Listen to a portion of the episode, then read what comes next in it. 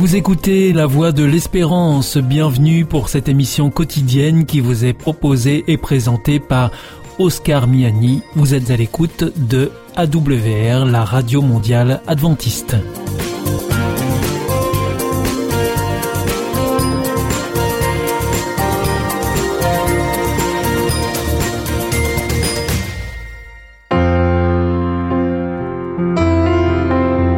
Rencontre autour de la parole.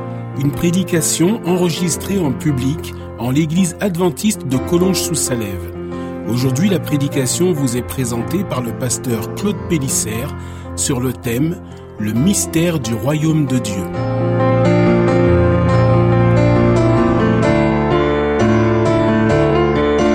Merci Noémie pour euh, cette longue lecture qui est tirée de l'évangile de Matthieu au chapitre 13.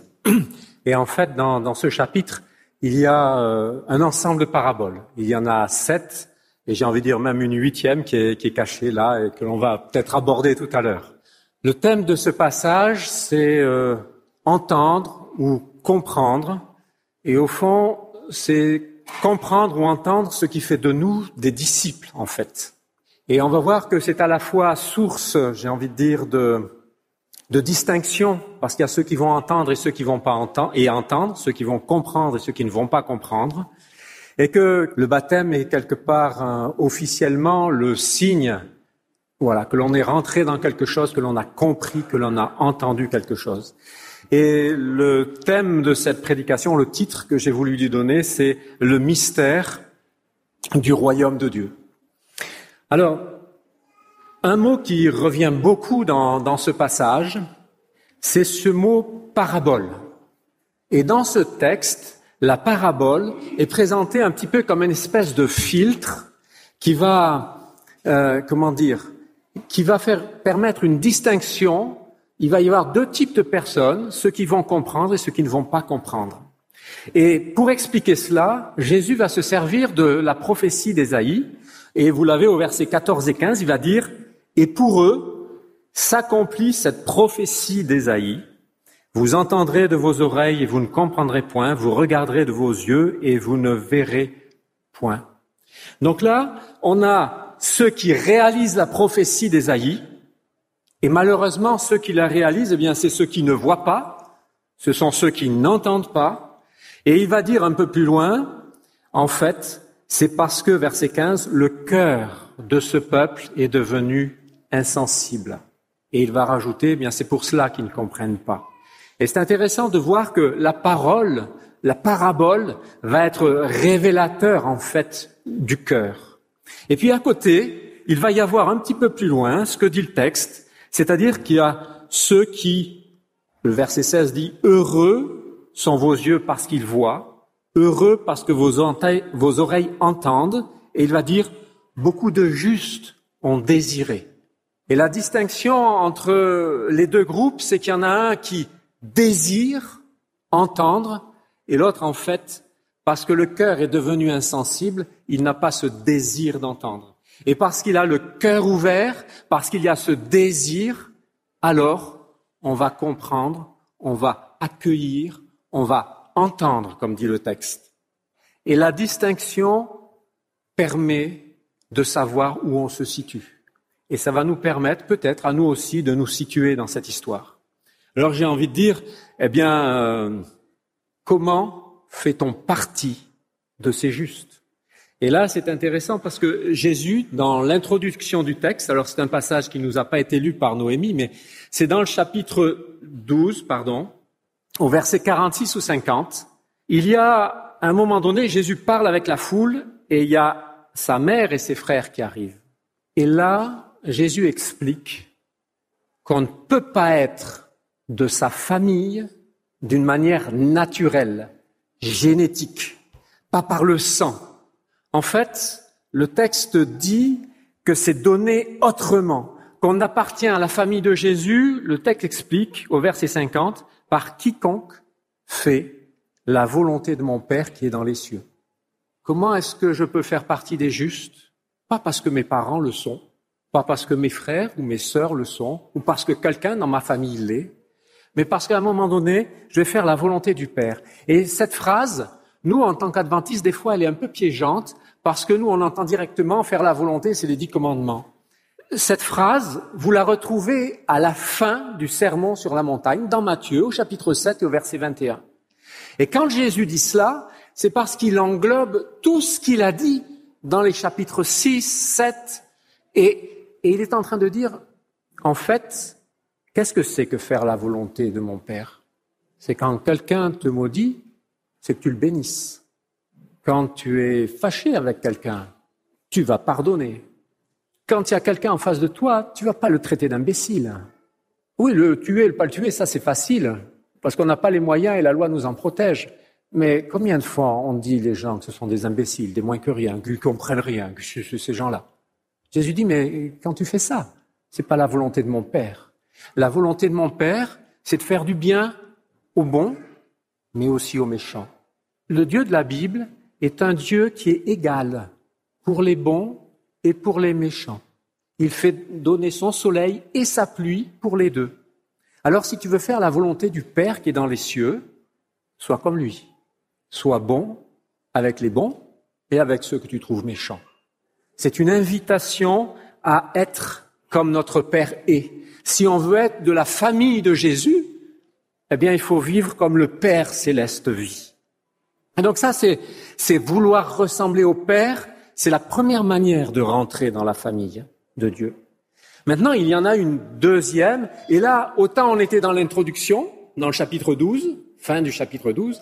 Autant là, on va à la fin du chapitre 13. Et à la fin du chapitre 13, dans les versets 54 à 58, là, vous avez Jésus qui, lui, dit le texte, il va où? Il va à Nazareth. Et le texte dit, lorsqu'il a achevé les paraboles, il se rend dans sa patrie, il enseigne dans la synagogue. Là où il a vécu, où il a passé son enfance, et les hommes autour sont étonnés c'est pas le fils de Marie, c'est pas le fils du charpentier, c'est pas celui qu'on voyait tous les jours.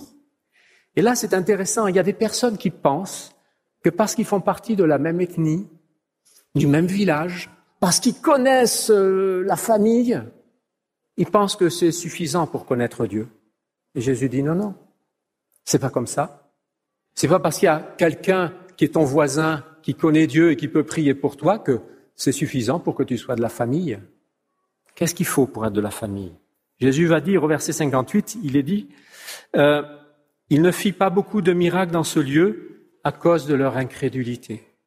Et Jésus dit, la deuxième raison qui me fait, fait rentrer dans la famille, c'est la foi en moi, la confiance en moi. Ce n'est pas une connaissance intellectuelle, j'ai envie de dire, une connaissance physique, mais c'est une vraie connaissance spirituelle. Et ce texte nous montre qu'en fait, pour rentrer dans la maison de Dieu, dans la famille de Dieu, dans la famille du Père, eh bien, c'est l'obéissance à la volonté et c'est la foi en Jésus-Christ qui nous font entrer. Et c'est vrai que, puisque aujourd'hui il y a, y a, un baptême, c'est parce que bien Michael a quelque part ce chemin-là de rencontrer un Père céleste et vouloir le suivre par la foi. Alors ça, c'est comment faire partie des, j'ai envie de dire, des, justes, de ceux qu'on appelle euh, dans ce texte les disciples, même si euh, c'est peut-être pas si défini que cela. Et la question c'est comment je peux passer de quelqu'un qui ne comprend pas à quelqu'un qui comprend? Comment est-ce que je peux basculer de l'un à l'autre? Mais la question c'est, pour tous ceux qui n'ont pas fait le pas, comment est-ce que l'on passe de l'un à l'autre? Qu'est-ce qui nous permet? Et le texte va nous dire qu'il y a des étapes, qu'il va y avoir un chemin.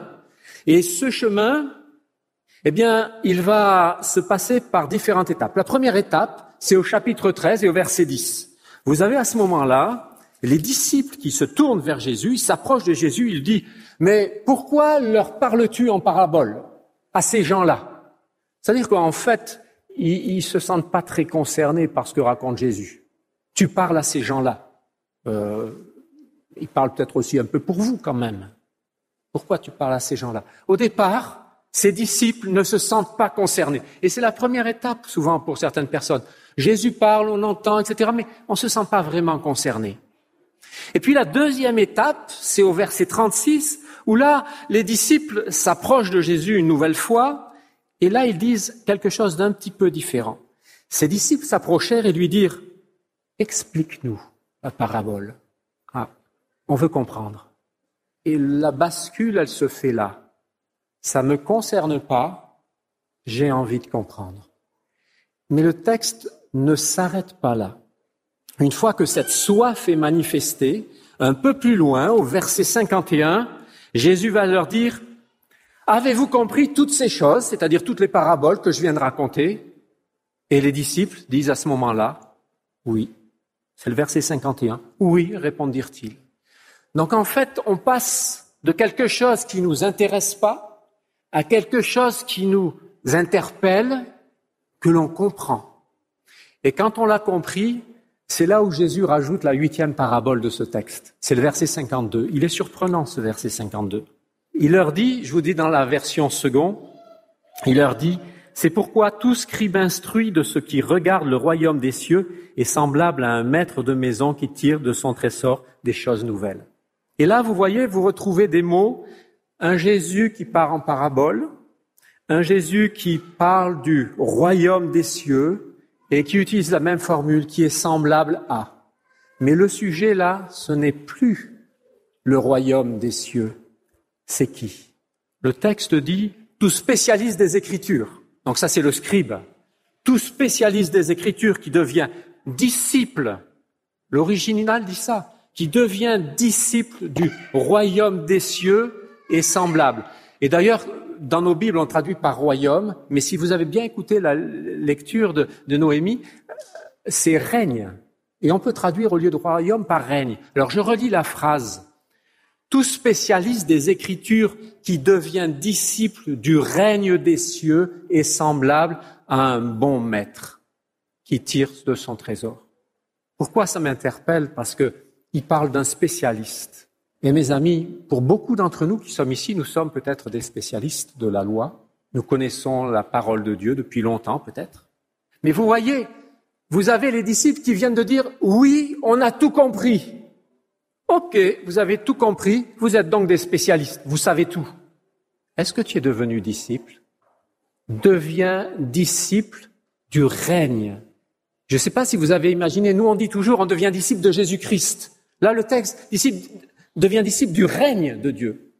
Et ce règne, c'est quelque chose d'important parce que je pense que vous connaissez tous le Notre Père qui est tiré de l'évangile de Matthieu. Et dans le Notre Père, on dit que ton règne vienne, que ta volonté soit faite sur la terre comme au ciel. Il y a deux choses qui me frappent. C'est que, un, c'est un présent, que ton règne vienne, ou un futur proche, si vous voulez. C'est quelque chose qui doit arriver là. Et donc, on n'est pas dans un futur, parce que quand on parle du royaume de Dieu, c'est le futur, c'est plus tard. Tu deviens disciple du règne maintenant, ici. Et c'est là que les choses changent. Et puis, ce royaume, ce règne, quand on dit que ton règne vienne, que ta volonté soit faite sur la terre comme au ciel, ça veut dire quoi? Ça veut dire qu'il doit venir maintenant, mais dans mon cœur. Donc le texte est en train de dire aux disciples, maintenant que vous savez tout, ça doit perforer votre cœur pour que le règne de Dieu, le royaume des cieux, vienne maintenant dans ton cœur et pour que tu en sois le témoin, pour que ta vie témoigne de cela. Et c'est vrai que ça pose euh, des questions.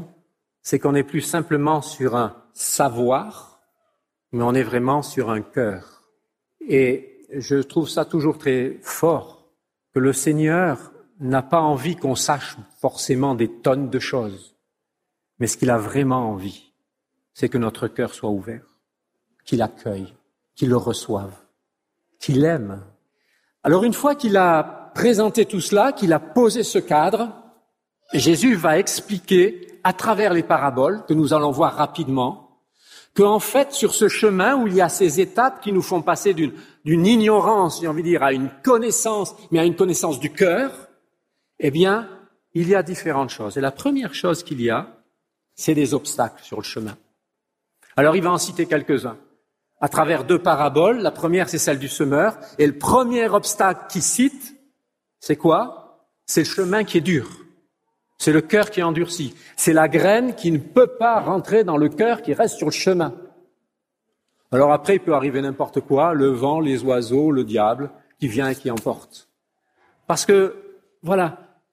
Et là, dans ce texte, j'ai envie de dire, pour utiliser notre formule, c'est des gens qui ne veulent rien savoir, en fait. Qui ont décidé que non, ça ne les concernerait pas et cela ne concernerait jamais.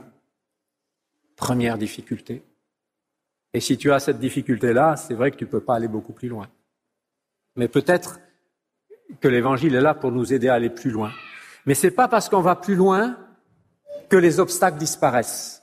Jésus va citer deux autres types d'obstacles. Le premier, c'est les difficultés, c'est les oppositions à cause de la foi, les difficultés qu'on rencontre dans la vie et qui, à un moment donné, nous oppressent, nous écrasent et font que eh bien, oui, on a été ému, mais on ne va pas beaucoup plus loin.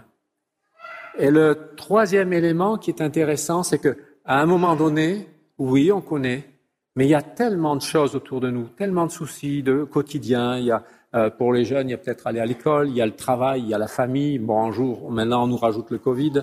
Et puis, il y a aussi euh, parfois le, désir de richesse. Je suis frappé de voir que pour beaucoup de personnes, c'est important de gagner peut-être un petit peu plus. Oui, c'est important, mais attention, dit le texte, ça peut devenir un frein. Toutes ces choses-là peuvent faire que mon cheminement qui m'avène vers une connaissance du cœur soit bloqué. Et dans la parabole de livret, il va rajouter quelque chose, c'est l'ennemi qui sème une graine qu'on appelle la zizanie, et cette zizanie, livrée, c'est quoi? C'est le fait qu'on n'arrive plus à s'entendre. Autant les premiers, c'était personnel, autant celui-là est présenté dans le champ du Seigneur. Et dans le champ du Seigneur, des incompréhensions, des difficultés, des désaccords, des brouilles. Et malheureusement, parfois, on le retrouve dans l'Église. Et le texte nous dit que quand on est là, on fait le travail de l'ennemi.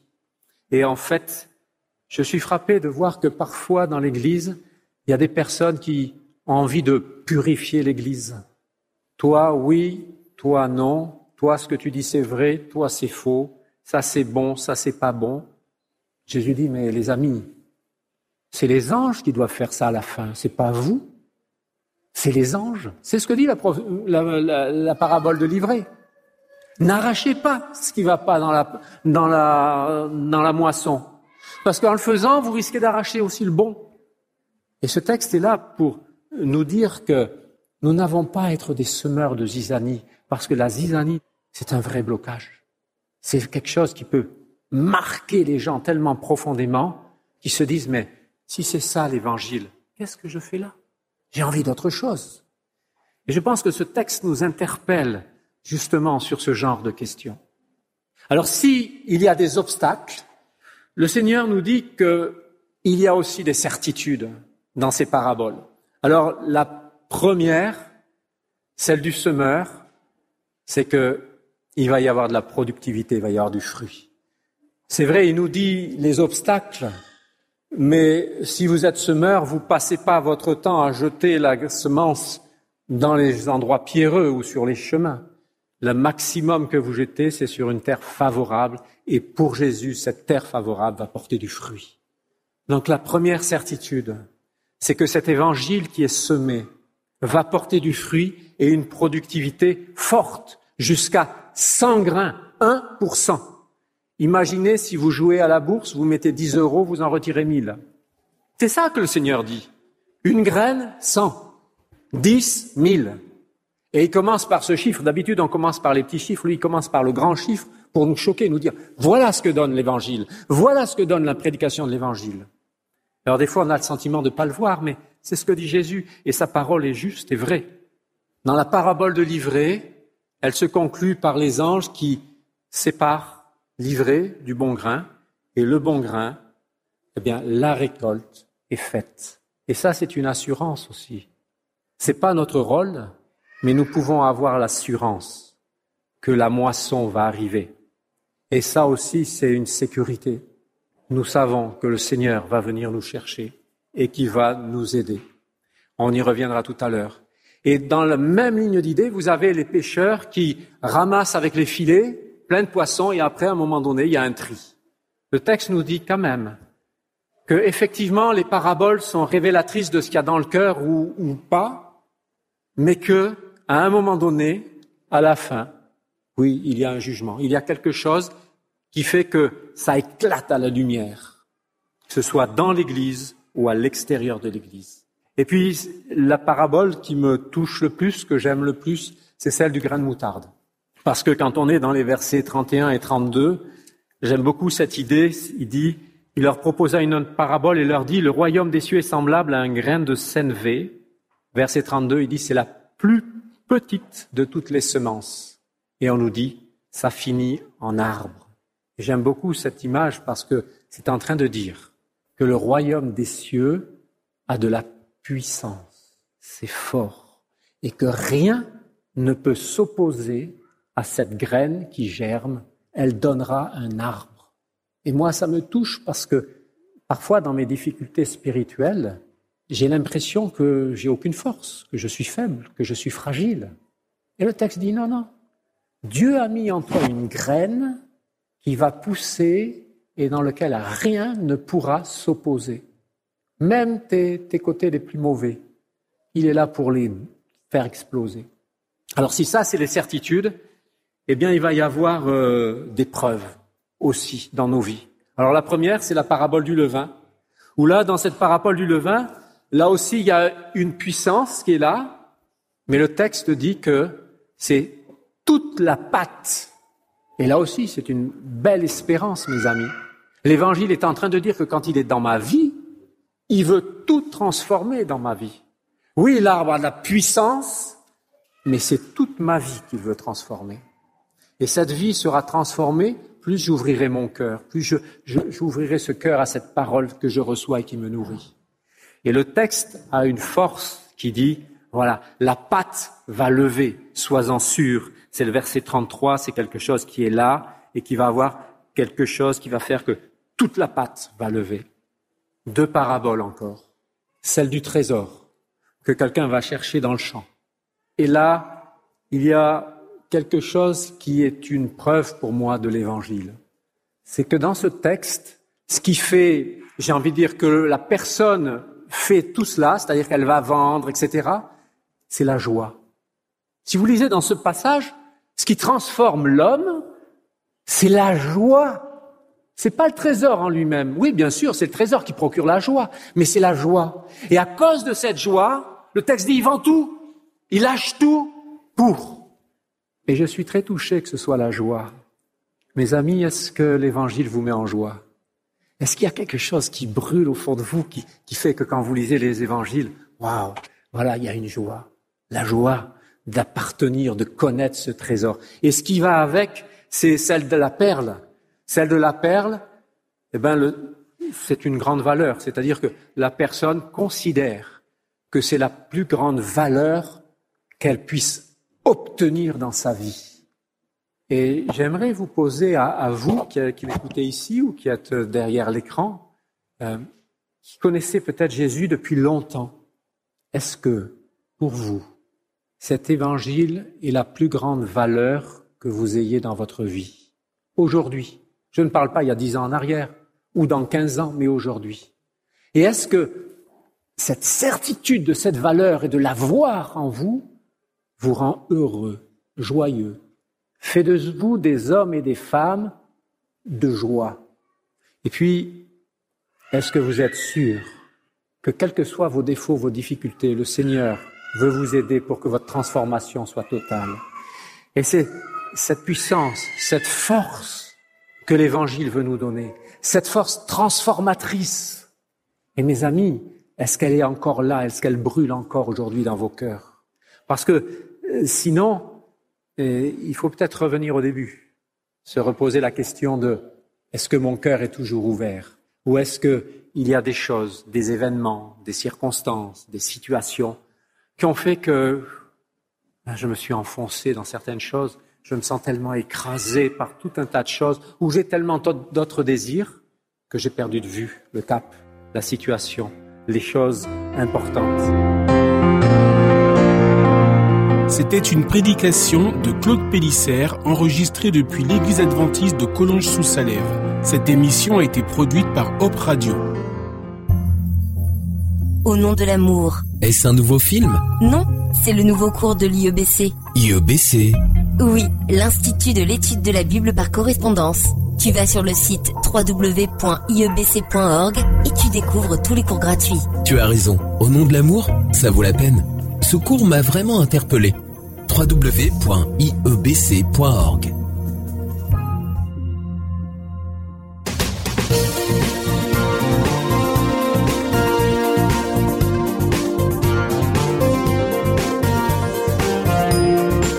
Notre émission est maintenant terminée. C'était la Radio Mondiale Adventiste, la voix de l'espérance. Je vous souhaite une très bonne continuation. Que Dieu vous bénisse. À demain.